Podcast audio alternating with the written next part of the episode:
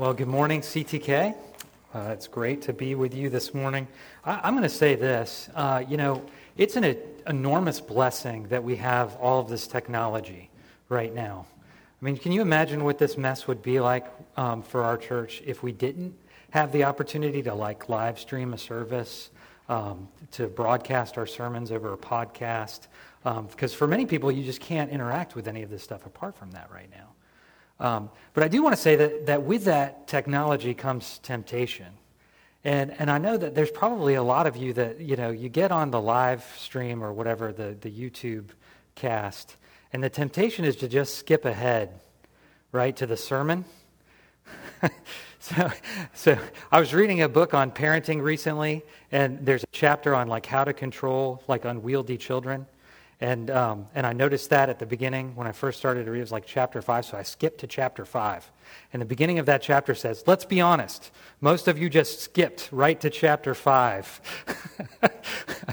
well, that's what I'm trying to do right now, because I, I think there's some of you out there that have skipped to chapter 5 and you're just listening to this sermon. And I just want to encourage you, go back and listen to the first part of this worship service. Because the rich um, leadership of Jared, as he's walking us through the liturgy, um, the prayer, the pastoral prayer, um, that just ministered to me. The music, you know, John Calvin said that we um, sing truths into our hearts. That's how truth moves into our hearts. So don't, don't neglect that. I just want to um, begin by encouraging that today. Um, we are continuing our series that Jeff began last week on, um, it's called Vision 2020. Uh, it's 2021, we're aware, um, but we had initially planned this series for the summer of 2020, which is why it's called that, and we're just not going to change it because it was just too good of a title, I guess. Um, and, and so we're, we're moving forward with that. Last week, Jeff gave an overview of that. And listen, here's what this is. Uh, in, in Joel 2, the prophet Joel predicted that there would be a day when all of God's people would be prophets like all of them would dream dreams and have visions. That's the language that, that he uses. And in Acts chapter 2, when Pentecost happens, like Luke picks up on that and he says, This was the fulfillment of Joel 2. Acts 2 is the fulfillment of Joel 2. Everybody was like dreaming dreams. They were, they were predicting like the future. They were talking about the, the redemptive work of God and how it was going to move forward, right? They, they were moving in the spirit with that. It's an incredible privilege that we know how the story ends, right? We've read Revelation. We know where this is going. We can redemptively dream about the process of moving towards that? And so when we talk about a vision, that's what we're talking about. We're, we're talking about moving towards that redemptive ending that Jesus Christ has achieved for us. And we're being strategic about that. Our leaders have, have, have thought and prayed and wrestled with Scripture as they put this, this uh, vision statement together. And it's designed to, to guide us, to, to push us towards, right, um, where we are called to go, which is a beautiful place. Amen? Right? So this, this shouldn't be a, a, laborious thing. This should be a joyful thing as we wrestle with where God's calling us and, and, and we fight the complacency that exists in our hearts to just be happy with the status quo, right? We have been given so much in Jesus Christ and we want to press towards that. Now, I, I realize that um, our vision statement, you know, it, there's, there's a lot of things that you could include in a vision statement right? Uh, and, and it's important to remember what the difference between a mission statement and a vision statement is. Mission statement is a grand kind of like, here's the direction that we're going. When you think about mission statements for churches, you think about things like the Great Commission, right? And we have a mission statement to live, speak, and serve as the very presence of Christ in downtown Raleigh, right? But a vision statement is, is very specific towards like a 10 year goal, right? It's, it's strategic, and, and, so the things that are included in this vision statement are not all of the things that the Bible has called us to, and we're not going to neglect those other things. But as our leaders have looked at it, these are the strategic things that we want to push towards. We feel like we need to grow in, right? And, and so I want to go ahead and, and, read the vision statement uh, again. Um, and while I'm reading that, our AV guy, AV, that's literally his name, AV, Harvey. Uh, He's going to put up the uh, uh, illustration, uh, the graphic that represents the vision statement, the tree, uh, while I read this um, for you folks that are tuning in at home. All right, so here's the vision statement again. By God's grace, we will be a people deeply transformed by the gospel who plant churches, become cross cultural disciples, and pursue biblical justice starting in downtown Raleigh. Uh, now, this, this morning, I'm going to be focusing on the first part of that. By God's grace, we will be a people deeply transformed by the gospel. Deeply transformed by the gospel. That is a beautiful goal and a beautiful vision. Um, and as always, we're going to let Scripture speak to us about what pursuing that ought to look like. And I can think of no better place to, to, launch us into a conversation about that than Ephesians chapter 3. And so that's what we're going to be looking at this morning Ephesians 3 14 through 21. Uh, this is the Apostle Paul. He had a vision too about people being deeply transformed by the gospel. Uh, listen to this. This is God's word.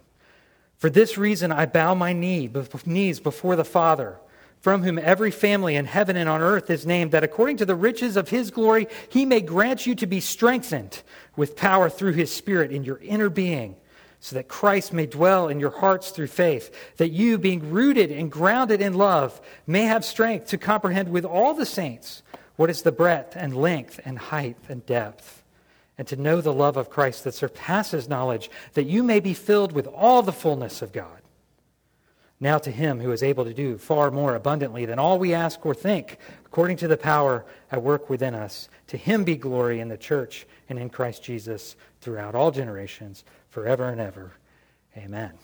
That's God's word. All right, so we're going to dive in this morning. Um, looking at this vision statement, allowing Ephesians 3 to guide us. And, uh, you know, the, the, temptation would be, especially with this passage, uh, to move right into the gospel transformation part. When Paul starts talking about heights and depths and, you know, that sort of thing, my blood pressure rises. I get excited. I, that is like a banquet feast, and I want to get there, right? I want to skip past the salads and move right on in, right, to the meats, right? There's some Texas brisket in this passage, and that's where I want to go.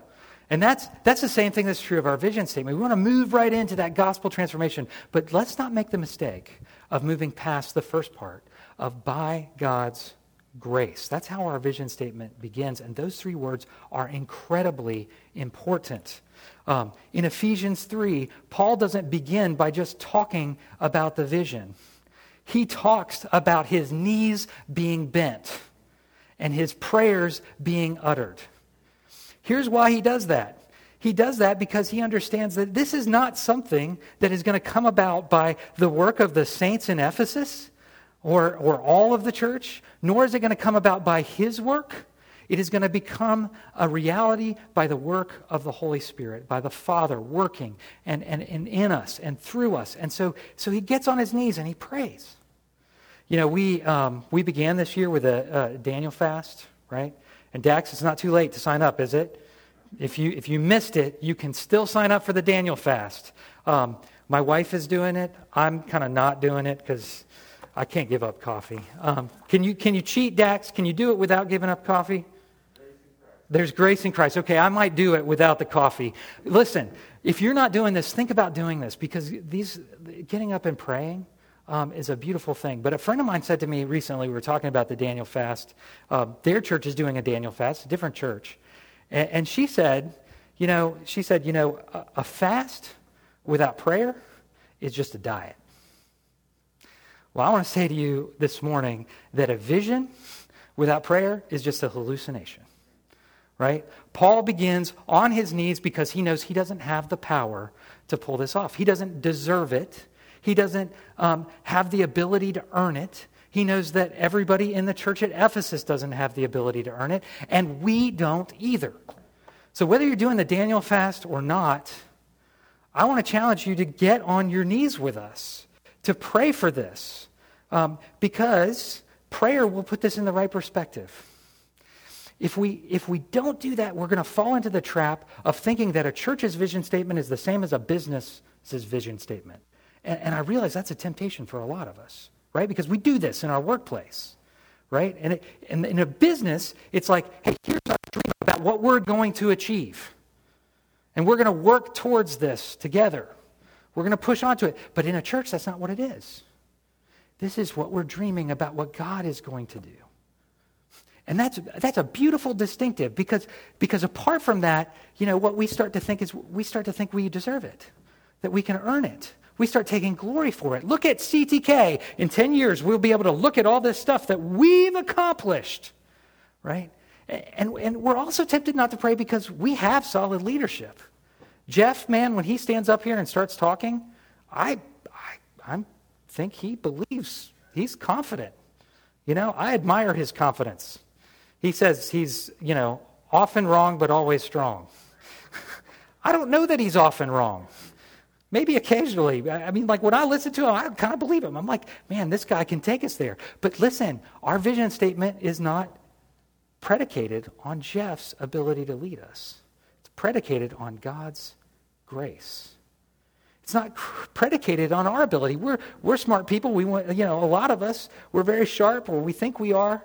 And, and we could be tempted to, to start to think we could do this. And there are some of you that, that we're going to talk about this vision statement. We're going to talk about how intense this is. And, and you might go the other way. You might feel like we're putting an incredible burden on you. right? And that's why this first part is so important. Another reason, that's not what this is. This is a dream, a dream that we know at some point in the future will be made true right? Perhaps even more true than we could ever imagine, right? We'll get to that part. but it's important to begin, right? Begin and move through this always on our knees because this is something that God is doing. Okay? That's the first thing that I want you to see. I also want you to see that the bigness of this vision is something that ought to drive us to our knees, too. Right? Um, some of you already have in mind some of that, but I, am I'm, I'm supposed to focus just on the gospel transformation part. Uh, I'm going to dabble in some of the others because I just can't help it. But, but, but the gospel transformation piece alone, I want you to understand that that's something that's beyond your ability. And I want you to understand that that's something that God, by His grace, longs to do. Okay, but here's what that means. When we start talking about being a people deeply transformed by the gospel, that means you're going to have to change. And we don't like to change. And left to our own devices, probably we wouldn't change. And we certainly can't change in the ways that the gospel wants us to change. You remember C.S. Lewis, right? Chronicles of Narnia, Eustace and the dragon, right? He's a dragon. And he wants to change, but he can't change. He keeps pulling it off, but he can't get all the way to the core. He needs Aslan to do that, right? That's what we need. So let's commit to whether it's the Daniel fast or some other way, let's, let's commit to praying for this vision statement as we move through this series, okay? Because it's only going to happen by God's grace. All right, the second thing that I want to move in now to doing kind of my charge. This is what Jeff told me to talk about, right? the, the roots, the gospel transformation. This is the part that we wanted to get to. This is, we're moving into the banquet feast, right? Um, Although I think, honestly, that by God's grace, that's part of it, really. So, anyway. Um, all right. So we're looking at the gospel transformation piece. In 10 years, we want to be deeply transformed. Um, Avi, can you put up the thing again? Uh, the, the picture? Great, thank you. So you look at the roots, right? This is the roots vision of the diagram. The diagram implies that we're going to dig deeply with our roots, and as the roots grow, right? Shoots are going to pop up and fruit are going to come out of that, right? So in, in many ways, this is a very this is a very important part of our vision because it's very foundational, right? Gospel transformation is what's going to lead to the rest of this vision in many ways, um, and so that's that's why we want to start with this. That's why the vision statement starts with this. In in Ephesians, this is what Paul is praying for. He's praying for gospel transformation. If we look at the passage, um, he wants the Ephesian church, uh, he wants four things for them, four ways in which they're going to be transformed. Okay, and I'm going to move through them very quickly. Um, if you look in verse 16 and 18, right, he talks about them being strengthened.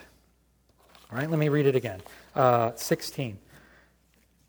He may grant you, I'm praying that he may grant you to be strengthened with the power through his spirit in your inner being, so that Christ may dwell in your hearts through faith right? He wants us to be strengthened. We want to be deeply transformed in a way that strengthens us to house Christ. Now, that's nice. We're praying for strength. That we can do that, right? That's easy. Okay. Um, but think of the imagery here. Strengthened in your inner being so that Christ may dwell in your hearts. What kind of strength does it take to have Christ dwell in your hearts? Think about that for a minute. What kind of strength does it take for Christ to dwell in your hearts? For the Jews, this would have been shocking, right? The concept of, of God dwelling within his people, his sinful people, right? God's too big to dwell. Like, you're not big enough, right? That, that's the kind of strength that we're talking about. I have a friend who, you know, he was driving around with his kid, and his um, kid, they were talking about, you know, what it means to be a Christian. And he says, well, you know, it's like, you know, you ask Jesus into your heart. And he's like, well, I, am a Christian. Um, I want, I've prayed to, you know, follow Christ. And he says, well, then Jesus is in your heart. And the kid freaked out in the back seat. He's like, well, get him out of there. like, it's a crazy thing to think about someone being inside of you, Jesus Christ dwelling within you. But this is, this is touching on the doctrine of our union with Christ. There's a great book written by that, about that by Rankin Wilbourne. I encourage you to read it. There's lots of books written about this. This is an incredible truth of Christian doctrine that Jesus Christ dwells within us. And, and Paul's praying that, that we be strengthened to be unified with him in such a way, right, that, that we would be in sync with him. It's talking about us being unified with the Trinity.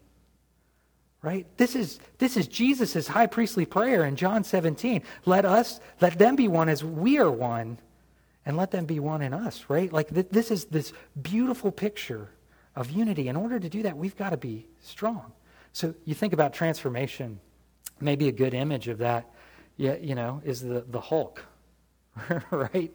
Like this is the kind of transformation that Paul uh, is asking for, for the uh, for the Ephesian church. It's not not human; it's superhuman. All right. Second thing, he prays in verse 17, the second half of verse 17, that you, being rooted and grounded in love, may have strength to comprehend with the saints the breadth and width and length and height and depth. We'll get to the breadth and width and height and depth, but, but notice, being rooted and grounded in love.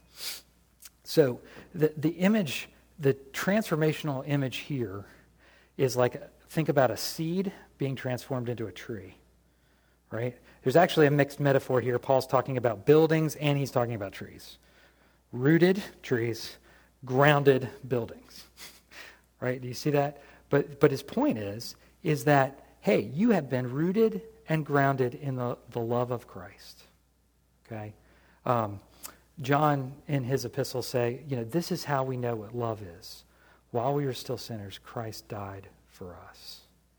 Right? That is the root, the foundation of our love. Uh, so when he talks about love, that's it, right? We know what love is because we've seen the cross. We've seen Jesus who, who saw these desperate, undeserving people, came down from heaven, offered himself as a sacrifice, lived a perfect life, died a perfect death, rose again so that we could have life. Think about all of the suffering that he endured, and that's how we know what love is. That's the foundation. That's, that's where we're planted. That's the, the nutrients we're going to suck up in order to do the next thing that Paul talks about in terms of his transformation, right? Which is to know, to comprehend and to know. And this is the juicy part, right? The four directional, unknowable ends of the love of Christ. We start with this foundation of this is how we know what love is his work on the cross. But guess what? His love is deeper than that. I think oftentimes, like, we just think, man, if I get the propositional truth that Jesus died for me and rose for me, then I'm done. I've gotten it. I've figured out the, the, the length and width and height and depth of the love of God. Brothers and sisters, that is just the beginning. And that's really saying something because that is extraordinary. And, and Paul's talking about this, this love, eh, knowledge growing, exploding right? In all kinds of directions. But he says, you know what? You're never going to get there. It's, it's beyond our knowledge. Right? This, this is the business of heaven. We start with knowing the love of God through what he did on the cross, right? That's the, the, the epicenter of what we know now. But, but that's going to grow for all eternity. We're going to be searching out the depths of his love, the heights, the widths, the breadths, all of it. I always think about this when, when I come to this passage. I think about the Big Bang, right? the Big Bang, because that's what Paul's talking about here. You have this like concentrated thing of matter, and it explodes in this ever expanding universe. That, brothers and sisters, is, is the love, the realm of, of love that we have to know. So you think about that, right? Like we think we've figured it out, like we've gone as far as we can go. But the reality is, Christ wants, and Paul wants us to hop in our starships like Captain Kirk and boldly go where no man has gone before, right? Because the universe keeps expanding. God's love keeps expanding. We want to keep working to figure out the, the, the ends of it. And that's what heaven's going to be like. We're never going to get there, but it's always going to be a process of beautiful exploration. Right? Amen? And and I want you to notice too that this, he says, you know, with all the saints. Oftentimes we get to this passage, we tend to think about it individualistically, right? Like, hey, this is about me exploring my relationship with God. I'm going to get in my, my prayer closet. I'm going to like meditate, you know, cross my legs and start focusing on Jesus and just feel the love, you know. No, together with all the saints, this is something that we do together, right? As we discover new things, the, new aspects, new wrinkles to God's love, as we, we cross cultures, right? We're, part of our vision is cross cultural disciples, being that. So we cross cultures, we're going to learn more about the love of God from others, right? And that's why I encourage you at the beginning of this, like, go back and listen to the first part of this worship service because Jared and Danny and all those people leading worship up here, they were helping me to break new ground in understanding the height and depth and width and breadth of the love of God. All right, and the last thing that he prays for is that um, that we would be filled, right? Um, you look at the end in verse 19, and to know the love of Christ that surpasses knowledge, that you may be filled with all the fullness of God. The transformation here is um, a picture of, of really emptiness, brokenness, death, being transformed to fullness, wholeness, life. It's a beautiful thing, right? This is like the concept of, of shalom, that we would be filled with the fullness of God. Again, something that would just be shocking to the Jews. But this, this is Paul's vision of gospel transformation, what it looks like for gospel transformation to be deep when we talk about that in our vision statement, this is what we're talking about. We're talking about growing, changing. We want to be different in 10 years uh, than we are now. We don't want to be complacent and satisfied with the theological truths that we've mastered. There are more to master. We don't want to be satisfied with the ways in which the theological truths that we learn have impacted our hearts. We want to keep pushing to becoming more and more passionate. We don't want to become complacent in how the gospel changes what we do. Right? And we're going to get to that when we talk about the fruits. We want to be different in 10 years, doing more because of how we have been transformed and changed. But I, I want to lean in for just a second because some of you have given up on this right? You've just gotten to a place. C.S. Lewis talked about, you know, in Screwtape Letters, like the middle of life. Some of you are here, right? Where that's the, the time when it's really easy to be attacked. Because you can kind of give up. Some of you think you've mastered this, right? You would never say that to me or anyone else. But the way you live is like, you know, I kind of got it or I've got enough of it. No. No. Paul's prayer, our prayer, our hope is that we never stop growing in this. I want to encourage you there are depths and heights and lengths and breadths of the love of Christ that you have not reached, that have yet to really soak in. and they're incredible. They're incredible. Don't stop reaching.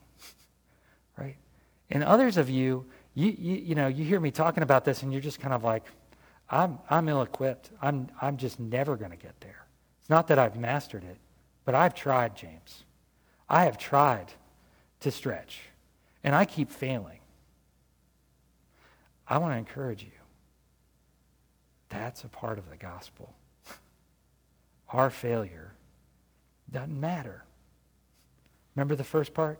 This happens by God's grace. Take your failure to the cross.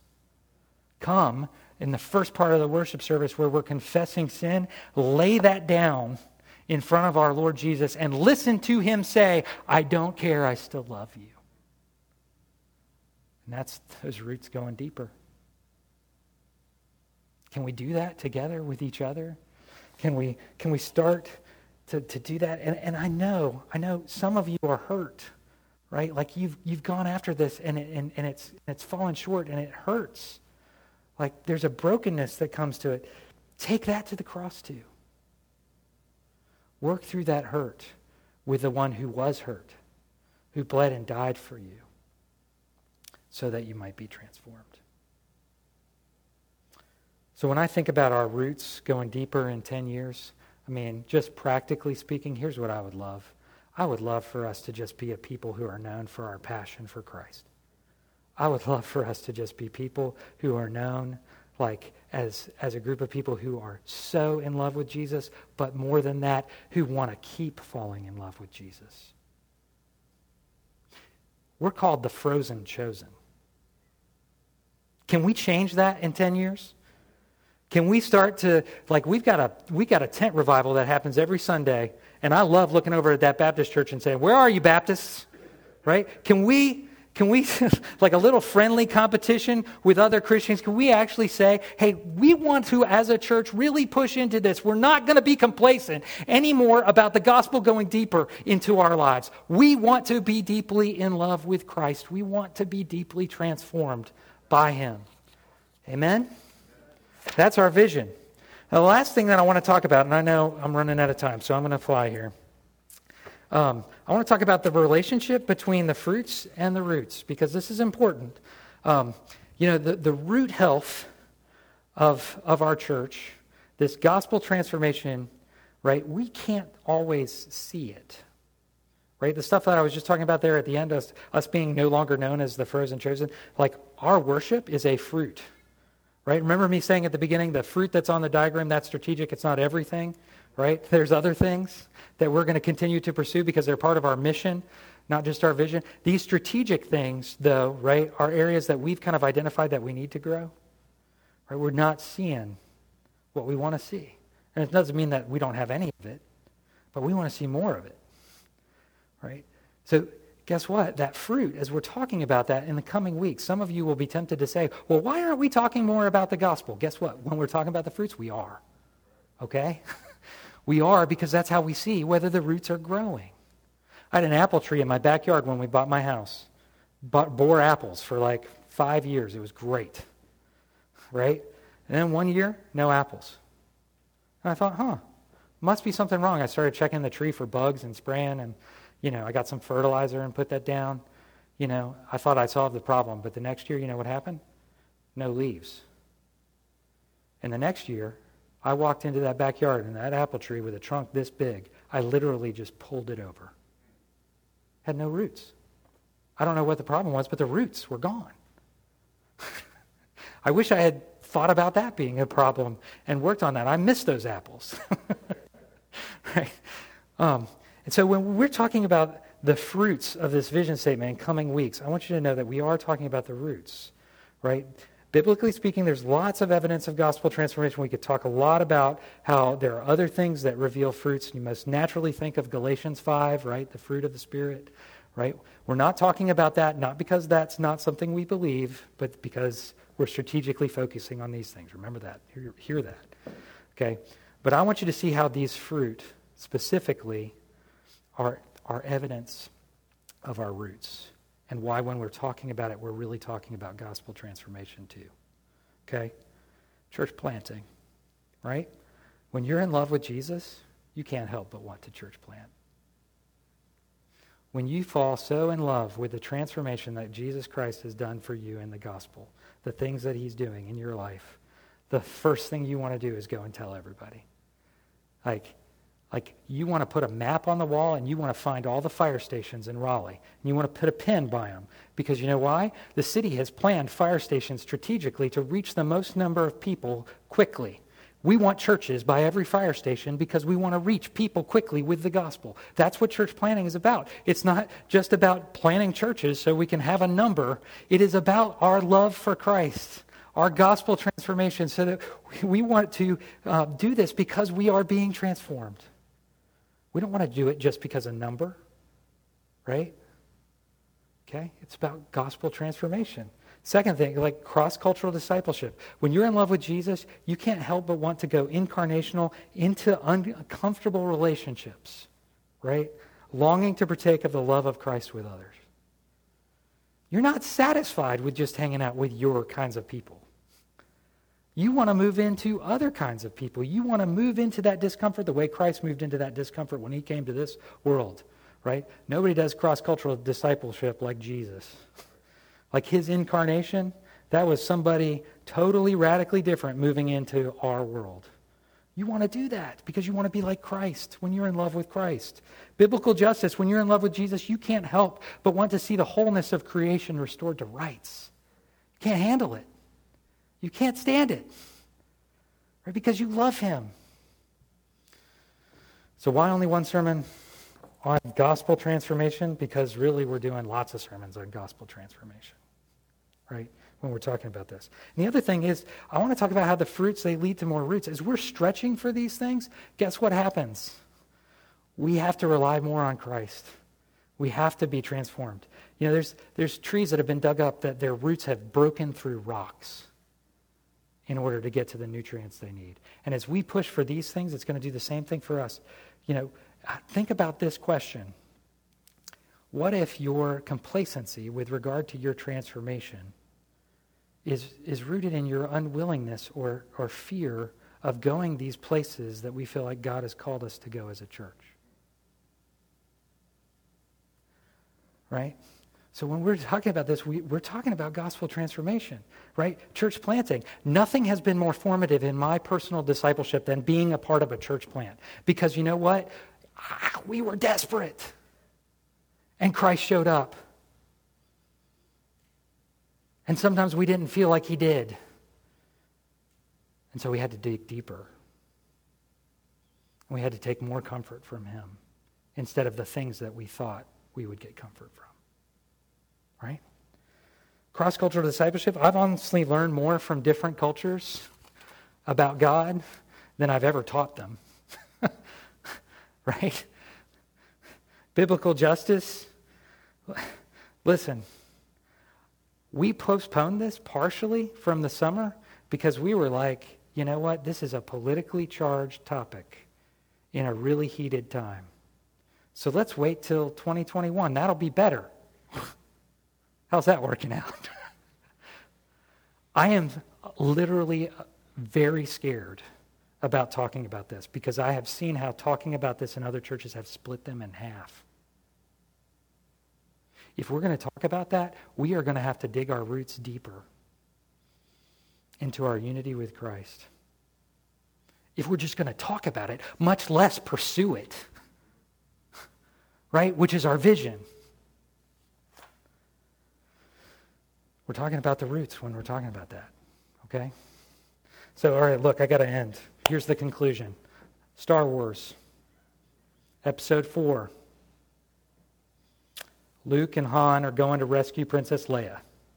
Han's not so sure he wants to do it, right? And Luke is trying to convince him. He says, You know, she's a princess. You know, she's rich.